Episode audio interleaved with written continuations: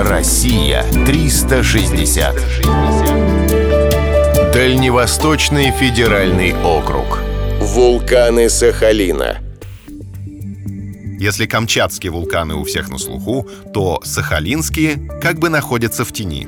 Это странно, поскольку Сахалинская область, в которую входят Курилы, ненамного отстает от Камчатки по числу огнедышащих гор. На островах насчитывается порядка 70 вулканов, из которых около 40 проявляют активность. Они входят в состав Тихоокеанского огненного кольца.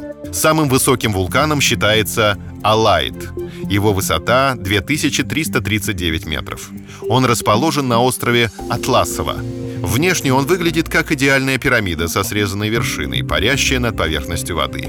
В последний раз он извергался в 1997 году. Вулкан и остров упоминаются в фантастическом рассказе Стругацких «Белый конус Аллайда».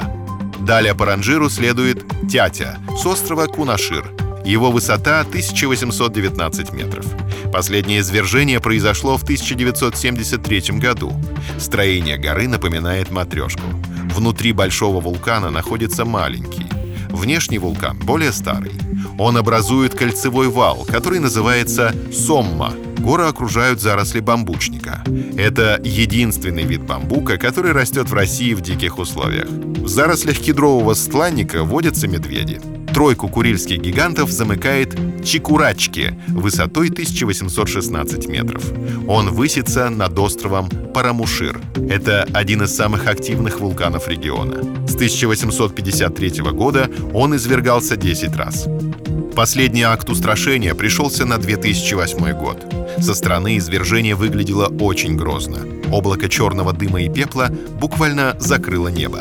В такие моменты легко представить, как выглядела наша планета миллионы лет назад. Россия 360.